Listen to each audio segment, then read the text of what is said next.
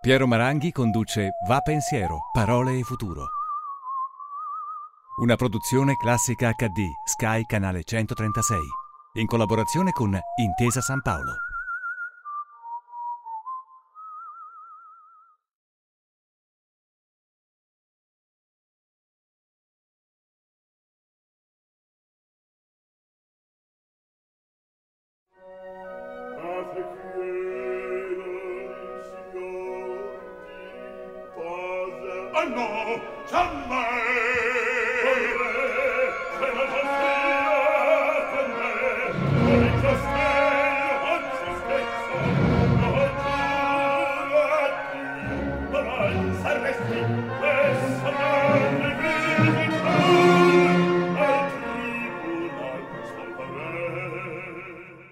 Qui a Pensiero teniamo ad invitare anche figure che il pubblico televisivo conosce poco, ma che secondo noi da dire hanno tanto.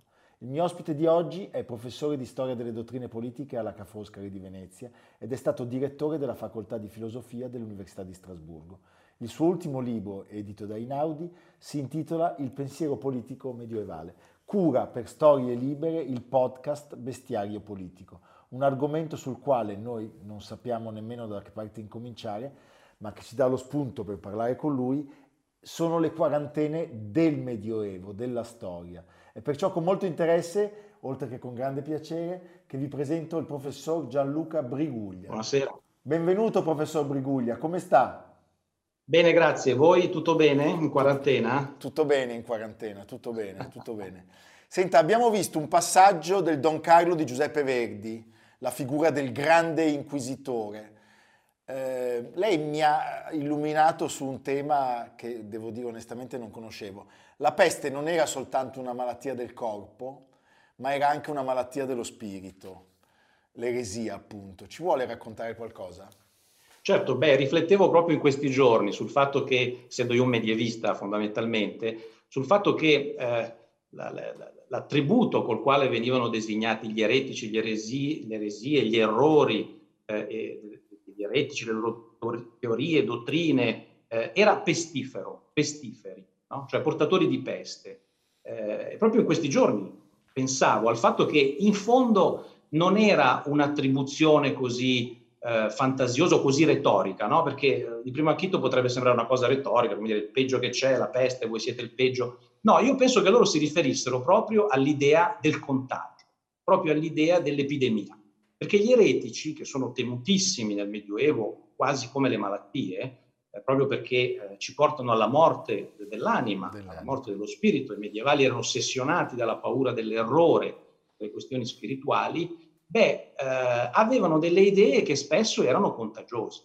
La scienza che li studiava in qualche modo si configurava come un'epidemiologia, potremmo dire un po' scherzando, però effettivamente ehm, erano pestiferi perché le loro idee contagiavano le menti di altri, che poi contagiavano le menti di altri ancora e subito ci si trovava poi eh, a morire di questa peste spirituale. Tra l'altro questa cosa che è molto antica, no? perché è medievale, però se ci pensiamo bene è, è rimasta in qualche modo, perché i regimi totalitari del Novecento cercavano di risolvere il problema della dissidenza un po' come nel Medioevo cercavano di risolvere il problema dell'eresia, cioè mettendo in quarantena.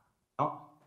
Gli eretici venivano scomunicati. Certo. La parola excommunicatio vuol dire ex comunicatio, portare via dalla comunità, mettere in qualche altra parte, separare, dividere e eh, tra l'altro gli eretici potevano anche, eh, come dire, guarire dalla loro, dalla loro certo.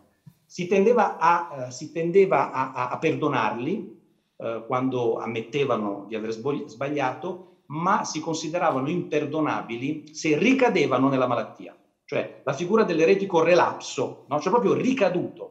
E i regimi totalitari del Novecento, in fondo, con, loro, con le loro messe a confino, certo. con i loro campi di rieducazione, sono il tentativo di isolare, di mettere in quarantena delle idee contagiose, pestifere, e poi cercare di reinserire o meno nella società eh, i pestiferi dissidenti pestifero, è un, è un, termine che non sentivo da molto. Mia madre chiamava mio fratello maggiore Maurizio pestifero. Certo, poi i termini hanno nella storia, no? eh, cambiano. Eh, pestifero era veramente, indicava proprio questa, le due grandi paure delle società antiche sono la dissidenza, cioè la, l'instabilità politica e, e, la paura di esporsi a delle malattie. Certo. Non, non, dimentichiamoci che fino a pochissimi secoli fa, anzi anche meno, si moriva di tantissime malattie. Si moriva di tantissime malattie. Ecco, chiedo a uno studioso del Medioevo, una cosa che non sembra cambiata rispetto alla più grande peste, credo, della storia, quella del 1348, quella di Boccaccio, è che anche allora era una, un'epidemia globale e anche allora veniva dall'Oriente. Sì. sì è un'epidemia che si è, eh, come dire, sviluppata nell'arco di un paio d'anni eh, rispetto alle prime apparizioni nell'Asia centrale eh, e che poi, quando è arrivata in Europa, nel giro di pochi mesi, eh, ha devastato eh, il, il, tessuto demografico. Si pensa che mh, almeno il 30%, il 30%, della popolazione sia morta eh, in questo anno, anno e mezzo, ma in alcune città si è arrivati anche al 70, all'80% di morti. Quindi eh, dal punto di vista dell'immaginario anche si può pensare l'impatto dell'immaginario, ma poi la paura vera di morire perché loro non conoscevano i meccanismi del contatto sentivano che c'era un qualcosa che si trasmetteva, però non sapevano eh, con esattezza che cosa e questo determinava poi delle paure ancestrali che sarebbero anche le nostre oggi se non sapessimo eh, qualcosa di più. E poi però la cosa curiosa è che il dopo peste eh, ha portato anche a degli effetti stranamente positivi, che per esempio l'agricoltura è migliorata per il fatto che eh, essendo diminuita la popolazione, ci si poteva eh, spostare su terreni più fertili e per lo stesso motivo in alcuni posti aumentava il salario dei lavoratori. Però pensiamo veramente alla genialità di Boccaccio che vive la peste, perché lui c'è in quei due anni, e che subito dopo scrive il Decameron con l'idea che il mondo è cambiato e che si può costruire un mondo da zero, un mondo che è fatto di, eh, di eh, reciproco rispetto, perché ci sono le donne, ci sono gli uomini, ognuno governa una, una giornata e che la moneta corrente è il racconto, Beh, essere capace di comunicare. È attualissimo. È attualissimo e, e, e, insomma, e ci dice anche qualcosa del, se vogliamo essere un po' retorici, della capacità, della resilienza italiana, diciamo così, anche se non dobbiamo neppure esagerare questo elemento. Staremo a vedere. Senta, ma gli uomini del passato che, che ragione davano alla peste? Quali erano le cause? C'erano dei dibattiti, no? Noi pensiamo al Medioevo come una, un periodo chiuso, invece ci sono dei dibattiti, la gente discute cerca, cerca, e cerca sempre di essere il più razionale possibile nel quadro mentale dell'epoca. Quindi noi troviamo da un lato quelli che dicono naturalmente ce lo siamo meritato, è un castigo divino, si vede che i nostri governanti, noi stessi siamo carichi di peccato, che era un modo, eh, come dire, eh, un modo anche utile per loro per, per trovare una soluzione. No? Abbiamo detto tante volte in questi giorni ne usciremo se saremo migliori, no? È il loro modo di dirlo, diciamo così. Poi però c'erano anche delle, delle, delle spiegazioni che dal nostro punto di vista, per quanto sbagliatissime, sembrano più razionali, come ad esempio il pensare che ci sia una sorta di inquinamento di aria, di atmosfere, che ci siano dei vapori che escono dalla Terra, delle eruzioni che in qualche modo avvelenano eh, eh il, il, respiro, i polmoni certo. e poi si trasmettono in un qualche modo. Quindi ci sono, ci sono poi c'è la grande, la grande teoria delle influenze astrali che sarà invece più eh, sviluppata nel 500. Nel 500 nel Rinascimento, no? cioè l'idea che siccome la Terra è eh, il luogo della, del mutamento per eccellenza, solo la Terra muta, solo nella Terra c'è la generazione e la corruzione perché l'universo invece è perfetto e lì non può succedere niente, allora certi movimenti degli astri possono influire su quello che succede sulla Terra. Per esempio, banalmente, la teoria delle maree, la Luna ha un'influenza sulle maree, e se la Luna ha un'influenza sulle maree può essere che ci sia qualche altra cosa che ci sfugge e che periodicamente ci porta a questo, a questo tipo di contagio, di corruzione, di, di, di nascita poi. Le faccio vedere un'immagine. Ecco l'immagine di Angela Merkel. Certo. l'ho, proposta non per parlare di Germania, ma per parlare di Europa, perché certo. sappiamo che la Germania è la locomotiva del, della comunità ed è eh, per tante ragioni poi, come dire, il punto cruciale sempre. E c'è certo. sempre questa incapacità in fondo della Germania di farsi carico che in qualche modo Kissinger la riconduce a, una, a, un senso di colpa e a quasi a un'inibizione che i tedeschi hanno nel riprendere in mano le redini perché non vogliono essere accusati di ripetere certo. gli errori del passato. L'Europa è messa a dura prova. Critichiamo molto l'Europa, ma non dobbiamo dimenticare che nel giro di pochissimi giorni, di settimane al massimo, l'Europa ha cambiato alcuni assunti fondamentali della sua dottrina economica. Ha consentito la spesa, ha sospeso, ma di fatto ha rinunciato al tabù del pareggio di bilancio. Quindi l'Europa è stata l'istituzione che prima di tutte le altre è riuscita a eh, rimettersi in gioco. Dopodiché adesso eh, non dobbiamo dimenticare che l'Europa non funziona solo attraverso le istituzioni europee, ma che alcune istituzioni europee sono presidiate dai paesi europei. No? Quindi l'Europa come istituzione ha già dato dei segnali assolutamente giusti, cioè ha, ha detto un po', eh, dico, non dico come Boccaccio, però guardate che c'è un mondo nuovo e guardate che possiamo fare meglio. Alcuni paesi come la Francia hanno in maniera piuttosto chiara da subito, da subito quando si sono accorti che c'era un problema, cioè da un po' dopo, nostro, quando è arrivato anche a loro. Esatto, e hanno subito detto, guardate che bisogna, una cosa che a loro piace molto, bisognerà che lo Stato si rioccupi in prima persona dell'economia, cosa che era assolutamente proibita. Quindi l'elemento importante in questo momento è che, la, a mio avviso, è che la Francia si sia schierata per rispetto ai, agli altri paesi per eh, il blocco del nord, per un cambiamento eh, di dottrina sostanzialmente. Macron ha peraltro ricordato che questi paesi sono il 60% del PIL, quindi è la maggioranza del è la maggioranza. PIL, se vogliamo ragionare in questi termini europeo, che vuole un altro modo di fare le cose. La Germania, non so se sia ancora, come dire, se l'intuizione di Kissinger sia ancora operativa, io non credo che la Germania eh, abbia ancora un senso di colpa rispetto ai fatti tragici del Novecento e io credo che non debba più averli, perché la Germania è uno dei paesi più democratici che esistano, è uno dei paesi più solidali che esistano, è un modello per tutti gli altri paesi europei. E noi dobbiamo anche toglierci noi, credo, come italiani, come latini, come parte latina del discorso, dobbiamo toglierci dal, dalle spalle questo timore di una Germania che sarebbe appunto sempre coi baffetti, diciamo così, eh, tra l'altro dimentichiamo che siamo noi che abbiamo inserito un po' quel processo. Gliel'abbiamo, gliel'abbiamo insegnato noi.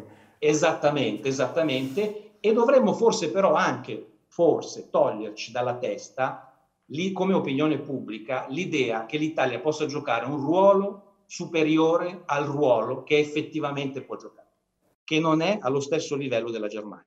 Senta, lei in un recente articolo sul Post ha detto che è sbagliato definire questa una guerra. Mi spiega che cosa intendeva? È stata la metafora subito guida, no? È una guerra, è una, una guerra. guerra. L'hanno detta i sindaci, l'hanno detta i governatori e poi l'ha detta Macron in una maniera diciamo molto pomposa e a volte un pochino troppo pomposa. No? Era chiaro che Macron nel suo discorso, il suo primo discorso alla nazione, voleva mobilitare, voleva, dare, voleva anche proporsi come statista di paese in guerra, però non è, il paese non è in guerra. No? La metafora della guerra funziona, di solito, funziona quasi sempre perché ha la capacità di mobilitare, di indicare un avversario, di dire guardate che è il momento eh, della disciplina, è il momento degli eroi, è il momento dei sacrifici, vinceremo. No? Questo è quello e questo funziona, lo si usa nelle aziende, lo si usa ne, nelle organizzazioni complesse, lo si, usa, lo si, usa, anche nella vita personale, lo si usa anche per i paesi. Però in questo caso, eh, a mio avviso, eh, è una metafora che disorienta. Prima di tutto perché la situazione è già abbastanza seria eh, senza bisogno di me- trovare metafore eh, che eh, centuplichino l'ansia, diciamo. Poi perché la guerra vera è un'altra cosa, ne abbiamo nel Mediterraneo. Non so se eh, ha visto, eh, chi ci ascolta, chi ci vede avrà visto quel video di quel padre che, com- che, fa, che fa, ridere la figlia eh, mentre, sì, mentre certo. a Damasco mentre piovono le bombe. No? Ecco, quella è la guerra, quella è la guerra vera. Eh, non c'è bisogno di usare quella metafora per una cosa che è già abbastanza grave, perché è una catastrofe sanitaria globale. Globale vuol dire che non ci sono confini, non ci sono frontiere, come invece ci sono in guerra. Vuol dire che non c'è un nemico. Bisogna abbattere l'idea del confine, del fronte. E del nemico, perché noi non abbiamo gli strumenti per batterci contro un nemico eh, vero. Dobbiamo semplicemente stare attenti a noi stessi. Ciascuno, ognuno di noi, ognuno di noi non è il soldato di un'armata, ma è il centro della guerra e se vogliamo usare... Se, se possiamo cosa. dire, una, mi, mi permetta una licenza, uno degli slogan più disastrosi dei nostri tempi è uno vale uno. Però in questo caso invece è, è, è assolutamente... Esatto. si potrebbe usare per... Una, è una rete, siamo tutti gli snodi di una rete mondiale dove passa un virus e noi possiamo bloccarlo eh, nel momento, invece di pensare che in prima linea ci siano solo quelli degli ospedali, No? Io adesso qui sono a Bergamo, no? quindi so cosa vuol dire, percepisco questa ansia collettiva um, e quelli sono persone che fanno il loro, il loro, lavoro, se vogliamo chiamarli eroi, chiamiamoli eroi naturalmente, no? però n- non dobbiamo affidare solo a loro la difesa, dobbiamo sapere che ognuno di noi ha un ruolo.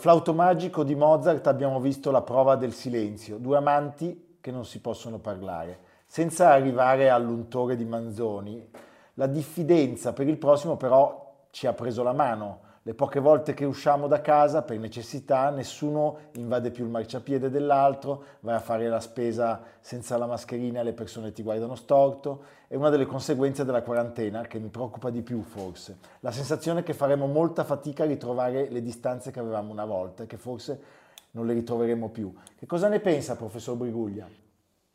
Beh, diciamo che stiamo vivendo un momento di, come dicono, distanziamento sociale, ma anche di avvicinamento sociale da un altro punto di vista. No? Perché innanzitutto è la prima grande crisi di questo tipo che l'umanità vive avendo a disposizione la possibilità di rimanere in contatto con gli altri, anche come stiamo dimostrando in questo momento, anche se non c'è una vicinanza, una, prossim- una prossimità fisica. Ma poi io credo che, eh, a meno che questo poi non, non, non svanisca con, con la fine della prima ondata di emergenza, stiamo anche capendo che c'è una prossimità sociale con, con, con gli altri. No? Noi sappiamo che in questo momento tante persone stanno perdendo il lavoro o hanno l'angoscia del non poter tornare al lavoro o hanno dei mutui da pagare per un negozio che adesso è chiuso e sappiamo che dovremo, e questo creerà eh, le questioni sociali. Quindi da questo punto di vista è vero, forse ci metteremo un po' di tempo a ridarci la mano eh, quando ci incontreremo, però dall'altra parte se saremo opportunamente guidati e se avremo la capacità anche di aiutare chi ci guida, forse ci riavvicineremo come società. E, ehm, e tanti problemi che prima di questa crisi affrontavamo con leggerezza anche, no? Perché li affrontavamo o facendo ricorso al problema della sicurezza o al problema, eh, oppure con strumenti morali, adesso li vedremo come eh, problemi sociali, eh, cosa che sono e nei quali c'è bisogno di eh, distanziamento per avere una capacità di vedere le cose, ma anche di avvicinamento. Eh, quindi è ambivalente quello che potrebbe succederci. Senta, ecco, mi sono chiesto una cosa, speriamo che non succeda, ma qualora questa epidemia dovesse durare molto a lungo, e questo isolamento quindi, come si possono uh, in qualche modo compiere gli atti della democrazia? Il voto. bisogna stare attenti, come dice il proverbio, non cadere dall'altra parte del ciuccio, no? Cioè, eh, troppa grazia a Sant'Antonio. Sappiamo che in queste ore c'è un paese dell'Unione Europea che ha conferito pieni poteri al suo presidente, eh, in virtù del fatto che c'è un'epidemia. E questo è lo schema classico, diciamo così, di reazione eh, non, non di democrazia liberale, diciamo così. Poi come si trasformeranno le democrazie sarà un altro problema, un altro tema. Sa perché le ho fatto questa domanda? Perché ogni tanto vedo, cambiando canale, che ci sono ancora quelli che invocano le elezioni.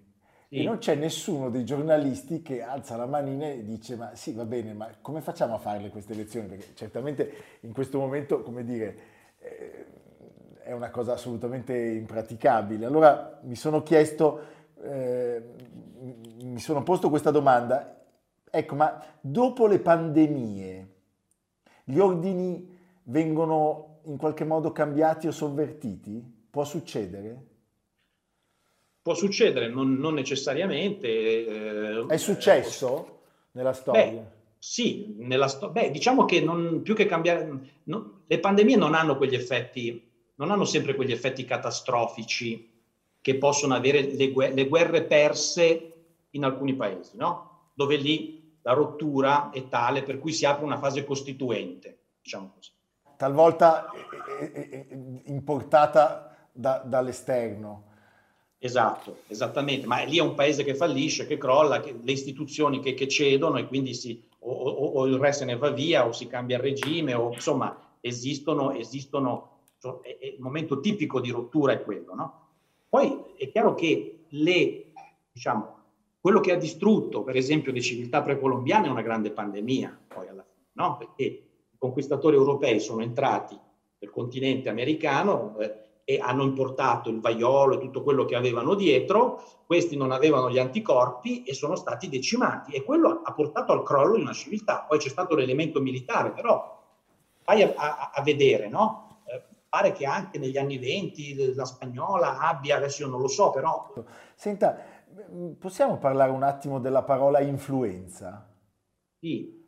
Eh? Da dove deriva? Sì, capisco a cosa si riferisce. Io non sono adesso un, un filologo, un etimologo, però eh, eh, il, la parola influenza con la quale noi indichiamo appunto questa epidemia a bassa intensità che ogni anno trasformandosi ci, si ripropone, viene, io credo che venga probabilmente, quasi sicuramente dalla medicina del, del Rinascimento, no? quando si appunto, abbiamo fatto riferimento prima, quando si pensava che gli astri potessero avere delle influenze, cioè un rapporto di causalità tra quello che succede nel mondo al di là della Luna, come lo chiamavano loro, eh, e il mondo al di sotto della Luna. No? Quindi la capacità di influire e quindi di causare delle, delle, conseguenze come delle malattie che veniva da quel modello che era di medicina ma anche di astronomia eh, allo stesso tempo e che poi è stato spazzato via a partire dal 600 al 700.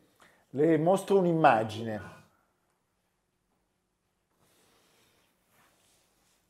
abbiamo visto un'immagine di morte a credito di Céline. Eccoci qui ancora soli, c'è un'inerzia in tutto questo, una pesantezza, una tristezza. Questo recita. Gianluca Briguglia in un post su Facebook ha letto alcuni dei suoi incipit preferiti e ha chiesto a chi lo segue di proporne altri. Noi le proponiamo questo, ci dice qualcosa? un libro che promette diciamo, un, certo, un certo mood, ma noi non siamo nell'inerzia in questo momento, non siamo nell'inerzia, non sia, siamo nella pesantezza del fatto che ci troviamo dove ci troviamo, ma non siamo nell'inerzia, l'inerzia la possiamo, come dire, eh, capovolgere, no? eh, siamo in un momento sicuramente di grande difficoltà, siamo in una cesura, è una parentesi che non ci aspettavamo, eh, quella di essere confinati, come dicono i francesi, isolati in casa, ehm, e che però deve essere eh, preparatoria qualcosa che verrà dopo.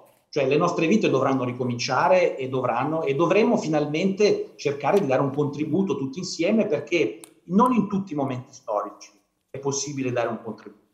Uh, le generazioni da questo punto di vista non sono tutte uguali. Ci sono generazioni che si trovano nel centro della storia, eh, e generazioni che invece beneficiano delle generazioni precedenti oppure semplicemente vivono, vivono nel solco di quello che è stato fatto precedentemente e quindi il valore di quello che noi possiamo fare, il potenziale di quello che noi possiamo fare non è sempre uguale. Pensiamo per esempio a, a Buzzati, no? il deserto dei Tartari, l'attesa di un, di un singolo che rappresenta tutta una generazione, un mondo che succeda qualcosa e non succede niente. Ecco, qualcosa è successo. Senta, qual è la prima cosa che farà quando sarà tutto finito e lei potrà uscire? Beh, sicuramente andrò dal barbiere. Credo che troverò una lunga fila, però, quindi eh, diciamo che forse non sarà, sarà sicuramente la prima che tenterò di fare, ma non quella probabilmente che farò.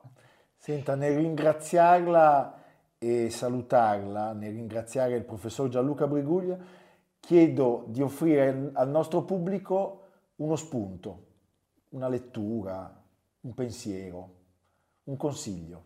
Ma una cosa che pensavo in questi giorni, no? Eh, una cosa strana, cose, pensiamo cose banali a volte che però assumono un altro peso nella, nella non banale situazione nella quale ci troviamo. Questa epidemia è nata dall'altra parte del mondo, non è nata qui. Ed è, ed è arrivata qui e in tutto il mondo di soffio in soffio, di respiro in respiro, di tocco delle mani in tocco delle mani non è stata clonata, non ci hanno buttato una bomba batteriologica, non, nessuno ha voluto che arrivasse qua. Semplicemente il respiro delle persone eh, diventa il respiro dell'umanità. Siamo tutti la stessa umanità. L'epidemia ce lo fa vedere. È partita da lì e di soffio in soffio, tra l'altro gli antichi chiamavano il mondo, l'universo lo chiamavano soffio a volte, forse chissà, anche per questa loro esposizione alle malattie, no? Ma eh, questo è, è, è, è, secondo me una cosa che dobbiamo tenere, parliamo di, di frontiere, tutte cose giuste, cose necessarie, però non dobbiamo dimenticarci che questa epidemia, come tutto, come le idee, come i regimi politici, come il cambiamento, passa in questo caso di, di soffio in soffio, di respiro in respiro, e che quindi noi siamo tutti abitanti della Terra e siamo tutti abitati dalla Terra, perché anche l'epidemia, anche il virus è un essere della Terra. Quindi nella terra che dovremmo forse costruire, ricostruire, tenere conto di questo per costruire un nuovo equilibrio tra noi e tutto il resto potrebbe essere una riflessione iniziale interessante. Molto bella, molto bella. La ringrazio. Grazie a voi.